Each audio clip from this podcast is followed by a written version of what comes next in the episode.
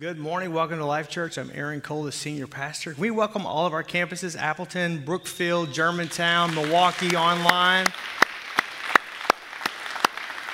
Wherever you are joining us from today, we're delighted to have you. If you're a first time guest, we want to say thanks. We know there's a lot of great churches uh, in, in the area, and the fact that you're with us, we're delighted to have you.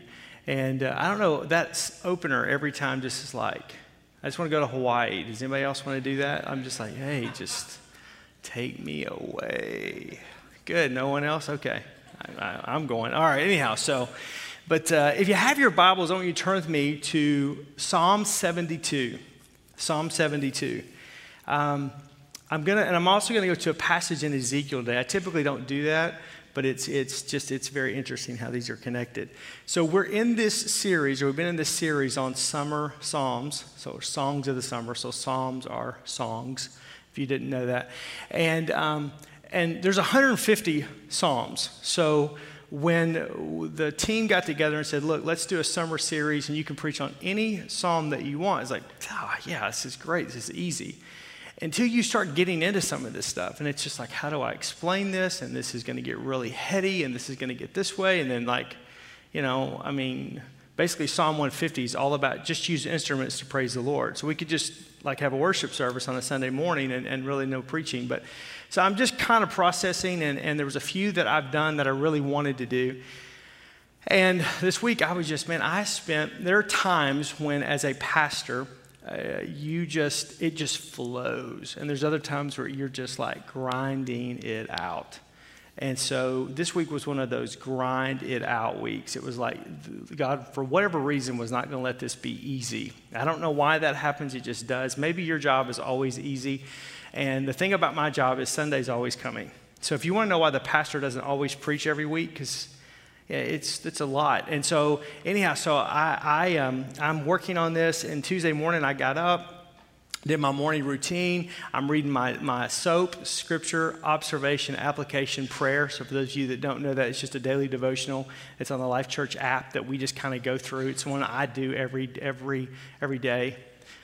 Every day that I do devotions, I'm not, I don't want to sound like I'm perfect. Like I read the Bible every day and I pray three hours and I'm the pastor. No, no, no. I have days where I'm like, oh, where did the day go? God, please forgive me and help me. You ever have those Hail Mary prayers? You're just like, thank you, God, please help me today, right? So, anyhow, some of you are with me and some of you are living in denial, but we'll get through this. I'm just saying, this is where it is. So, Psalm 72 was this week, and I was like, this is exactly where we're living. That's a complicated psalm in some things. It's a really interesting psalm, but it's all up in the business. So, I'm going to say a couple things at the beginning here. This is a psalm that David is writing and I'll unpack some of this in just a minute. Uh, and to Solomon, his son. Some say Solomon is writing it and he's echoing the words of his father. It, it, it ends kind of this second category of Psalms. It's what's called the royal Psalms, and I'll explain some of that in a minute. But it's dealing with people that are leading the nation. It's dealing with what we would call in America politics. Yeah, aren't you glad you came to church today? And, uh, and, and so I just started looking at this and unpacking this, reading the commentary and the scholarship on this, and it was amazing. And so, I, what I want to say today is this is not a partisan talk.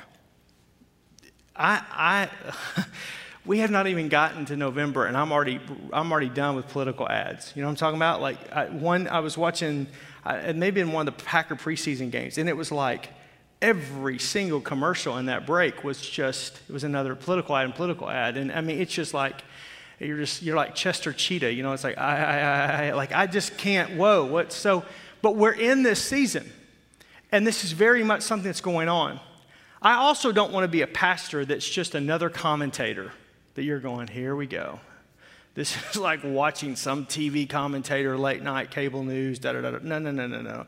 You don't go to church to hear some pop psychology or some news commentator or a regurgitation of here are the facts the way I see it. Because who am I? I'm just a messenger. But this was in our, our reading this week. This is something that I was like, this is right where we are. It, to title this message, I, I called it To Kings and Presidents. It's leadership according to God's standards. These aren't my words. This isn't a partisan. This is literally just kind of speaking right to where we are. So if you have your Bible, Psalm 72, if you don't, it'll be on the screen. But Psalm chapter 72, we're going to read the entire psalm, then I'm going to unpack it for you. It says this Give the king your justice, O God, and the righteousness to the royal son. May he judge the people with righteousness and your poor with justice. Let the mountains bear prosperity for the people, and the hills in, the, in, in, righteousness. May he defend the cause of the poor for the people. May he give deliverance to the children of, the, of the needy and crush the oppressor. Verse 5. May they fear you while the sun endures and as long as the moon throughout all generations. May he be like the quote unquote rain that falls on the mown grass, like showers that water the earth.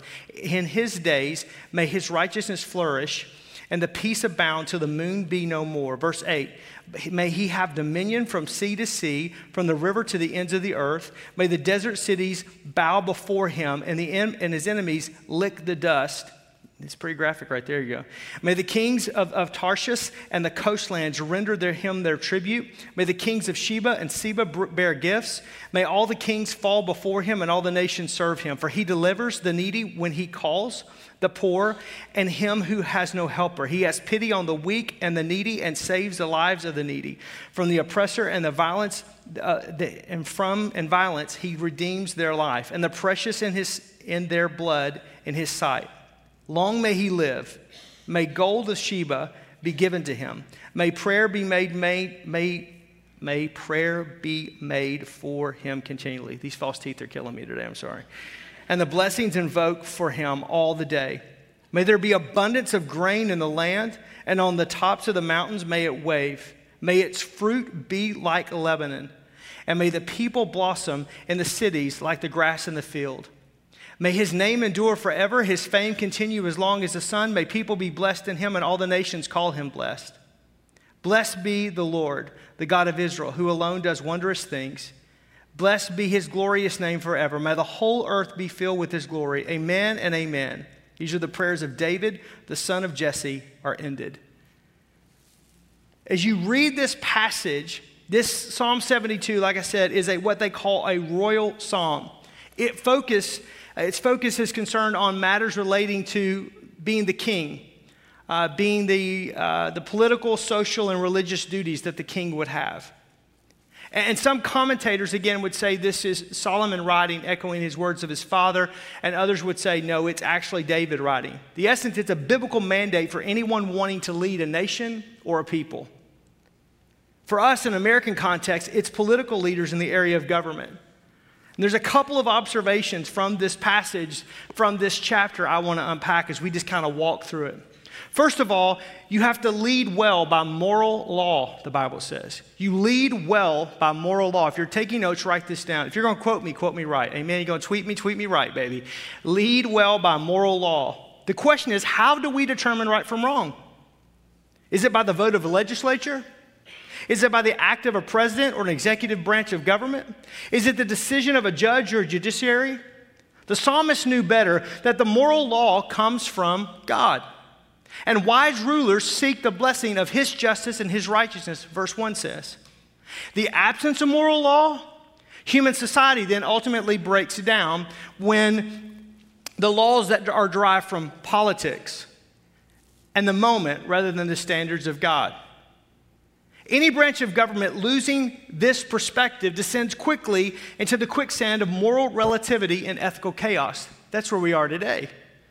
Like, if you look at the world that we're living in today, it's like, what has happened?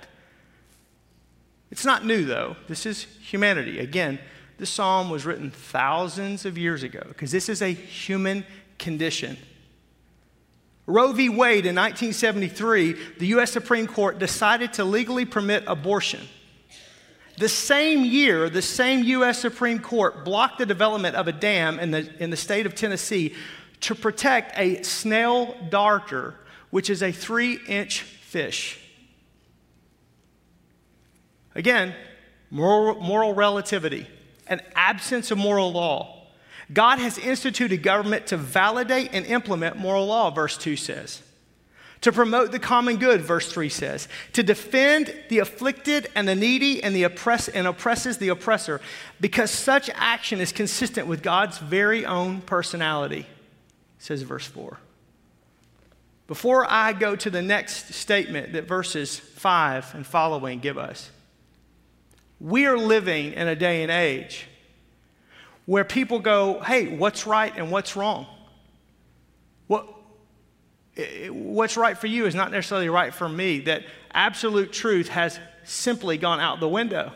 And with it, a lot of it just some basic common sense. So if you don't have the Bible in which you predicate your moral law from, a standard that is higher than you, then the standard constantly moves. And you can't be governed because you become divided, and a house divided against itself cannot stand. There has to be a set of values. There can be interpretation of those values, but a set of values in which we go, this is not what we came up with. This is what God's word says. And so the psalmist says, look, in order to lead well, David, at the end of his life, or Solomon during his reign, both says the way to do that is to lead by moral law to stand and to lead on God's word, not on my word, not on your word, not on my thoughts, not on your thoughts, but in order to lead well, we have to lead through God's moral law. The Creator created you and I as His creation and created us in such a way that when He gives us this, it's not to hold back from us or to withhold blessing or goodness from us, but rather to promote blessing and goodness in our lives. The second statement that he makes to kings and rulers, leaders who are leading, is to lead well by time and influence. Lead well by time and influence. How long will this type of government last that leads on moral law built upon God's word? If built on the qualities of justice, verses 1 through 4, then it will endure. Verse 5 says this May they fear you while the sun endures and as long as the moon throughout all generations sun and moon established by God at creation, precede humanity and serve as symbols of longevity and endurance. Therefore, moral governments foster and promote stability and prosperity, verse 6 and verse 7 say. It gives us a word picture of an abundant crop as it responds to the supply of water. A psalmist also believed that a nation rooted in moral law would have influence beyond its borders, even throughout the world, verse 8, 10, 11, and 12 say. This has been true if you stop for a moment and you think about the nation in which you and I reside in, the United States. It was built on moral law. This is the reason why every president that we've had sworn into office picks and chooses the Bible. And they place their hand upon it and they swear an oath to uphold the Constitution. So, as with every Supreme Court justice, every governor, anyone who serves in public office. Why? Why this book? It's a notion to this is moral standard. And any time in recent history there's been any deviation from that, it's always noted. Why? Because there is a change in the standard. There's a change in moral law. Now, the con- and so you look at our country, it was based upon that. And you look at us, we are the longest running experiment in democracy in human history. Longer than anyone else has ever survived. Pretty good. Pat yourself on the back. America. Amen? You know what I'm talking about? Like, everybody just take a deep breath. I'm not going to take an offering today, and I'm not going to get, I'm just telling you what this passage says. But it's a great example to go, look at how America has risen from 13 small colonies under British rule to being arguably the number one superpower in the world. How, how does that? It's exactly what verse 8, verse 10, verse 11 says. That when you live according to God's word, you will be blessed. Your people will look upon you. Listen, I, I know there are people that talk about oh, this is wrong and this is wrong and this is wrong and this is wrong. And every one of those people, I'd love to get them on a plane with me. Let me take you to some places. Any place, anywhere in the world, especially in developing nations. Most of the known world doesn't live the way you live or I live. They would love to deal with the problems that we deal with. They would love to have the issues that we have. they would be, wow, this is great. This is a, because God has blessed us, because we've upheld this moral law. Contrast, if you take your Bible and turn to Isaiah 47, I want to read this whole chapter. Isaiah 47 is going to be on the screen. It shows the opposite of what happens to a government that is not led by moral law, that abdicates moral law, that goes, There is no God, we will be our God. It was the Babylonians. If you know anything about Western civilization and you took Western Civ at, at, university when you, when you were in school, you understand that you have the three major empires that are sequential to one another the, the Babylonians, the Medes, and the Persians.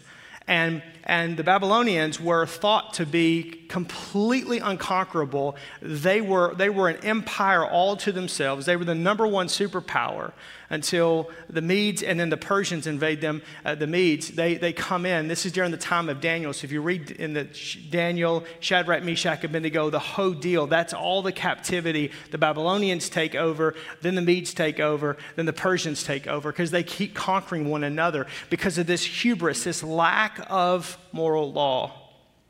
Isaiah says it this way, and he talks about Babylon in verse chapter 47, verse 1. Go sit down in the dust virgin daughter of Babylon.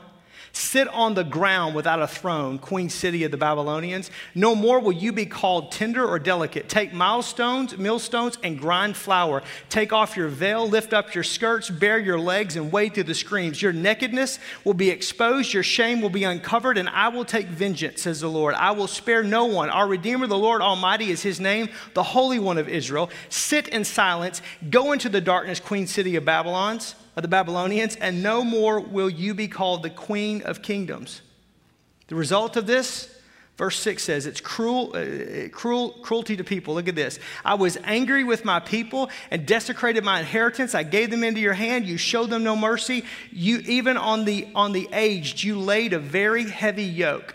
Every time you have a, a, a, government that is absent of moral law, they begin to show cruelty towards people. Verse 7, 8, 9, there's a proud and a self reliant spirit of that government. He says this, and you said, I forever am the eternal queen, but you did not consider these things or reflect on what might happen. Now listen, you lover of pleasure, lounging in your security, saying to yourself, I am, and there is none besides me. I will never be a widow or suffer loss of children.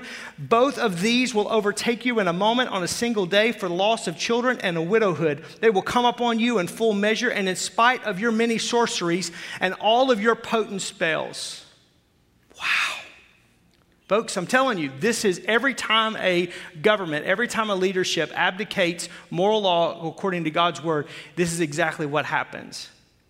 And then it leads to wickedness. Verse 10 and 11 says, For you have trusted in your wickedness, and you have said, No one sees me. Your wisdom and your knowledge mislead you when you say to yourself, For I am, and there is none beside me. For the disaster will come upon you, and you will not know how to conjure it away. A calamity will fall upon you that you cannot ward off with a ransom, and a, a catastrophe you cannot foresee will suddenly come upon you. Then it digresses even the worst it becomes, becomes occultic, verse 12, 13, 14, and 15. Keep on them with your magic spells and with your many sorceries, which you have labored at since childhood. Perhaps you will succeed, perhaps you will cause terror. All the counsel you have received has only worn you out. Let your astrologers come forward, let the stargazers make their predictions month by month. Let them say save you from what is coming to you. Surely they are like stubble, and fire will burn them up, for they cannot save themselves from the power of the flame. These are not coals of, for warmth. This is not a fire to sit by. They will all, uh, excuse me, that is all they are to you, for these have dealt with you and labored since your childhood, and all of them will go into error, and there is no one that can save you. Wow. Government and leadership without moral law becomes bankrupt in every sense of the word. And depravity begins and it expands, and wickedness takes over and it expands. And remember, there's only two powers in this world God, and that He has no equal, and the devil. And He wants to kill, steal, and destroy everything in your life. So he will take you from, oh, it's all good. Hey, we don't all have to believe this. Hey, maybe God's okay with this. Hey, church, what about grace? What about, hey, world, just keep doing what you want to do. You know what? It's relative. Let you do what you want to do and you do what you want to do and let's just all get along. Can't we just all get along? You know, can't we just have this thing called love that really is of the world? Because the Bible talks about this. There's a love of the world and there's a love that only comes from God, which is true love. They're at opposition with each other. And we go down this pathway and we abdicate God's standard and we abdicate moral law, and this is where it finds us. Read history. I'm not making this stuff up. Get out of the Bible. Read about the Babylonians, the Medes, and the Persians. They were some jacked up people. They were multi theistic. They had no banner except for themselves. And every empire that has ever risen and fallen in, hum- in, in human history, it's the same issue. We think we're God. We don't need God.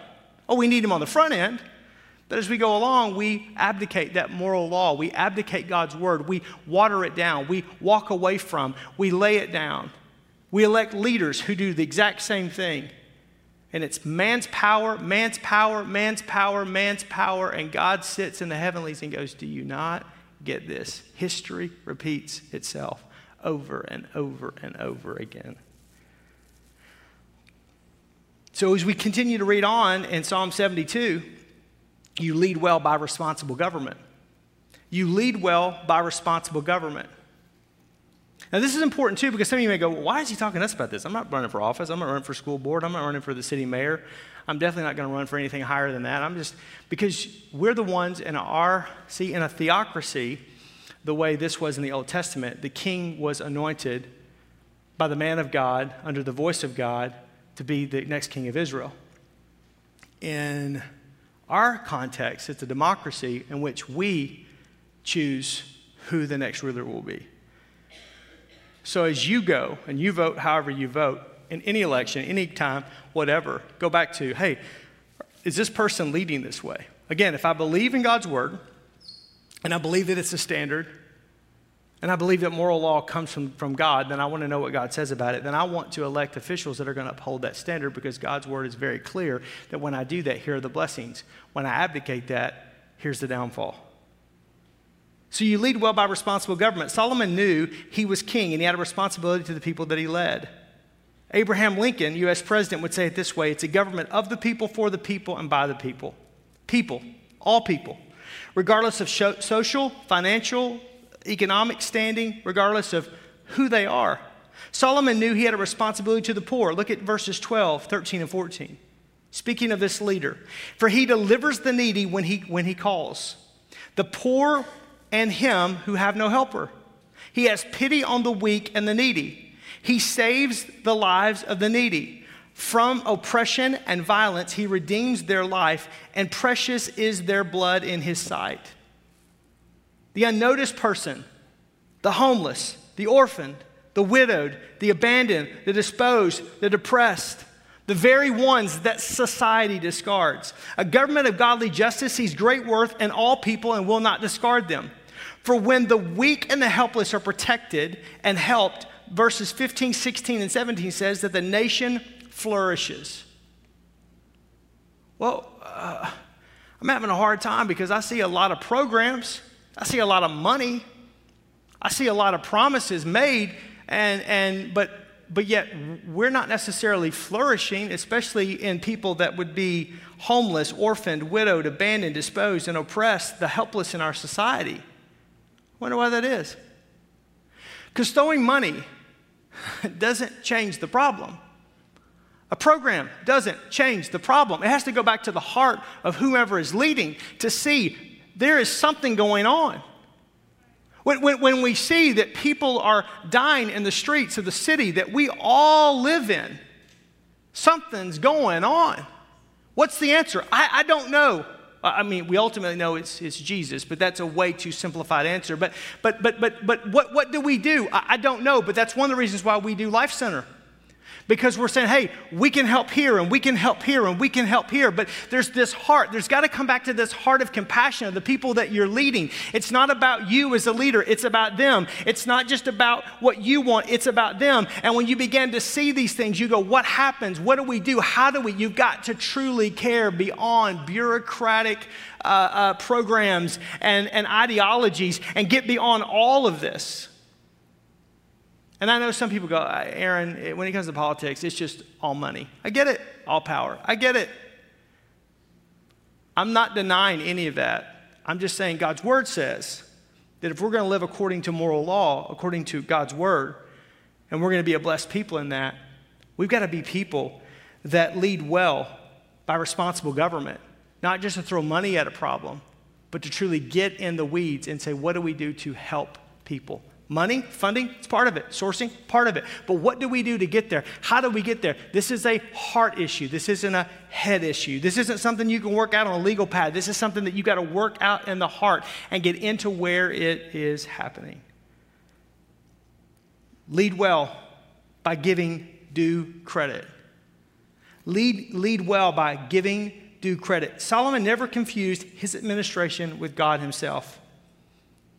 Please listen to me on this because this is something that we are really dangerously doing in this country today. God is not government. God is not a particular, a particular party of government, nor is he limited to a person, a party, or even a nation. God bless America, I get it. But God loves, hey, God loves all the children of the world. Remember that little song we used to sing in VBS Sunday school? They are all precious in His sight. So God loves India just as much as He loves the United States. God loves Africa and the countries in Africa just as much as He loves the United States. He loves Canada just as much as He loves the United States. He loves China just as much as He loves the United States. He loves Russia just as much. He loves the world. Verse 18, the psalmist says, Who alone, the operative word in that phrase is alone, does marvelous deeds. We are not to worship God through government. Following a political party or a political ideology or a leader does not equate to worshiping God, nor is it synonymous with godly worship. You cannot go to a political rally and go, This is a religious event. I'm not saying those people are irreligious. I'm not saying they don't love God. I'm not saying they hate God. I, am not even making that statement. But I'm saying we cannot make a party or a political ideology because then we begin to worship that instead of worshiping God alone. And this is what this is what the psalmist is dealing with. These aren't my words. You see, because the glory of an earthly king or government can never compare to him. God's very clear about this. Our government, our leadership, and country in which we reside should simply be another expression of our honor to the Lord. So, how I live in the country in which I reside is a, is, is a response, is an expression of my honor to the Lord. Verse 19 says, But praise be to his glorious name forevermore. May the whole earth be filled with his glory. Amen and amen. I'm not here to make anyone great except for Jesus, my soon coming King. That doesn't mean that I don't love the country I live in. That doesn't mean that I'm not actively involved. That doesn't mean that I don't support a, a, a politician or a leader that I believe in that's going to uphold this. Oh, contraire, mon frere. I do all, the, all day long and twice on Sunday. Amen. But at the end of the day, that is not my worship unto the Lord. My worship unto the Lord is set apart from everything else because only He is the glory given. And when He alone the glory is given to, then everything else works out. But when the glory is confused and given to a leader or a president or a king, God's like, okay, I'm out of here. I'll be over here at Starbucks, grab myself a grande skinny cinnamon dolce latte. When you come to the end of your bad self and you really want to worship me, then you let me know. God says He's a jealous God. He'll have no other gods, lowercase g, before Him. And some of us make politics a God. Is it important? Absolutely. Should we be involved? Absolutely. Should we? I mean, the Bible's spending an entire chapter. There's, there's many chapters about government in here. But yes, But we push all of that aside and we focus on Jesus. This is why I don't understand why you can't come to church and sit next to a Democrat or Republican or an independent. We check it at the door. We're, we're not about a party. Man, I'm preaching way better than you're shouting. Tammy's gone today, and so I'm just, she, I need, usually she says amen, but anyhow, I can hear it in my mind, amen, amen. And I know I can hear somebody saying this, man, I don't know. Like, yeah, if you're a Christian, this all works. I, hear, I can hear somebody in the room going, and this is really good. You're, you're a skeptic and you're pushing back and, and you're very uh, skeptical of the whole church thing and maybe me and the whole deal. And uh, I know a lot of conservatives that would hold moral value law but are not Christ followers. It's okay. I'm not beating up on them. I'm just saying there's a great opportunity to lead people to Jesus. Amen? And, um, and I can hear that kind of going, yeah, that works if you're a Christian, and that, that would never fly in. I'm so glad you brought that up. I want to end today, and we're just going to pray at the end. We're, we're going to pray for our, these elections that are coming up. We're going to pray for our country, that moral law will be, will be, will be the tide will turn back to, to that. I'm not talking about politicians in office, I'm talking about the heart of the people of this nation. But Dr. Gerald Wilson, theologian and scholar, writes it this way. He said the picture of leadership, rulership given in this psalm is idealized by its subtle shifting to an eschatological hope for the messianic kingdom of God. As such, it actually judges the ancient monarchy of Israel for its many failures to meet the expectations of God for justice, equity, righteousness, mercy, compassion, and so on. As a result, it stands not as a description of Israel's human kingship, but as God's standard for leadership that unites the whole world under the kingship of Yahweh Himself. Former President Jimmy Carter understood this in his inaugural address when he adopted Micah's vision of divine expectation as a standard for the humane governance that would underlie his own administration. Quote, Micah 6 8, He has showed you, O man, what is good and what does the Lord require of you? To act justly, to love mercy, and to walk humbly before your God. How ridiculous, we might say, to hold unbelieving politicians to this standard. That's your question. How impossible to conform a pragmatic decision making to such an idealistic rule. That's your question, Mr. Skeptic, Miss Skeptic. Hold on, are you ready for this? But that is exactly what God does. Let me rewind that tape.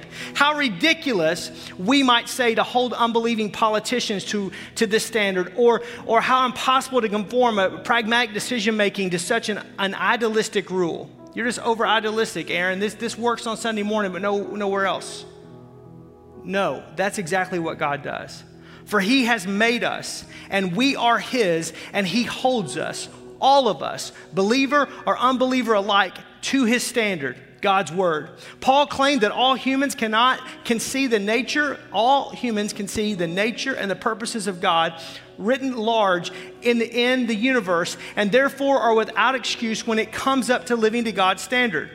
Quote Romans 132 he says this although they know God's righteous decree that those who do such things deserve death, they only continue to do these very things, but also approve of those who practice them. You therefore have no excuse. While we may need to modify our strident, religiously oriented rhetoric in order to gain a hearing from secular politicians and leaders, we need not sacrifice God's standards or justice, equity, compassion, truth of the modern God of pragmatism. For God calls us, Psalm 72 calls us not only to pray for the well being of our leaders, but for their wisdom to see that all justice is ultimately God's justice, and that righteousness is not measured by the works, but by the character of God, who empowers the leaders and who will ultimately set all things right. Quote Psalm 72, verse 20 from sea to sea and from the river to the ends of the earth. So, the ultimate thing is this is not some Pollyanna, idealistic, narrow minded, conservative preacher preaching to you from God's word about a world that does not exist outside these doors. No, it is someone who is begging you, who is standing and beating the pulpit and saying, We have to return to a mindset that says God has to be first, not anyone else, that He has to be Lord. He above all and for all and by all. And it's not just about us. It's about Him. So today I want to end praying for our leaders. The Bible says we're to pray for those that are in office. The Bible says that we're, we're to pray for those people that are leading. So I want to pray today. And then I want to pray for these upcoming elections and ultimately for our nation. Because my heart is we're in a very scary place. Because we just continue to just erode and erode and erode and erode to the point of I pray that we never become Ezekiel, excuse me, Isaiah 47. The Babylonians never thought they would get there, but they did. Father, I just thank you for your word. And I just pray that today, I pray for our nation. Lord, I know that you love all the nations of the world, but Lord, today, the nation that rests upon our hearts is the nation that you have placed us in. That's our responsibility. We're not responsible for any place else because you've not placed us there. We're responsible for here. We're not responsible for what happens really anywhere else beyond the purview that you've given us, which is here. I pray for America. I pray, oh God, that you would turn the tide. I know we're not the only church praying today, but I pray, hear the prayers of your people around this nation. God, soften the hearts of our leaders. I pray for our president. God, I pray for the executive branch of government today that you would, you would bless, you would protect. God, you tell us in your word to pray for those that are in office. So I pray for President Biden. I pray for Vice President Harris. I pray for all of those that are in their cabinet. Lord, whether they acknowledge you or they don't, I pray, God, you would show up in a way that is undeniable, just like you did when, when, when the Babylonians were under, under siege by the Medes and, and, the, and the king brought in Daniel and said, What is this? And he said, This is what's going to be required of you. I pray, oh God, let the words of God be spoken. I pray, God, for our Congress for, for the Senate, for the House of Representatives, Lord, and for all that's happening right now in the midterm elections in our country. I just pray, oh God, let people that need to be removed be removed. Let people that need to stay, stay. But I pray those that are serving, I pray, oh God, your kingdom come, your will be done. I pray, oh Lord, for, for, our, U, for our U.S. Supreme Court. Oh God, I thank you, Lord. I thank you, Lord, for the stances that have been taken on some issues. God, I thank you, Lord, for, for, for some clarity and some moral standard that's been brought to, to decisions as of late. But I pray, oh God, for those men and women. Help them, God, to lead by your moral law. I pray that in Jesus' name because without that, Lord, we don't have a nation that's blessed by you, which is what has gotten us to this place.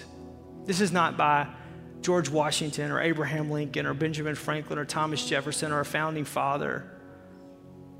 This has been because of your blessing and your hand working through the hearts and lives of men and women. You're putting your super onto their natural. Oh God, I pray, Lord, for our state. I pray for Governor Evers. I pray, God, your blessings be upon him today. God, I pray that you would minister God, I pray for the same justice and the, God, the same righteousness and the same clarity would be there.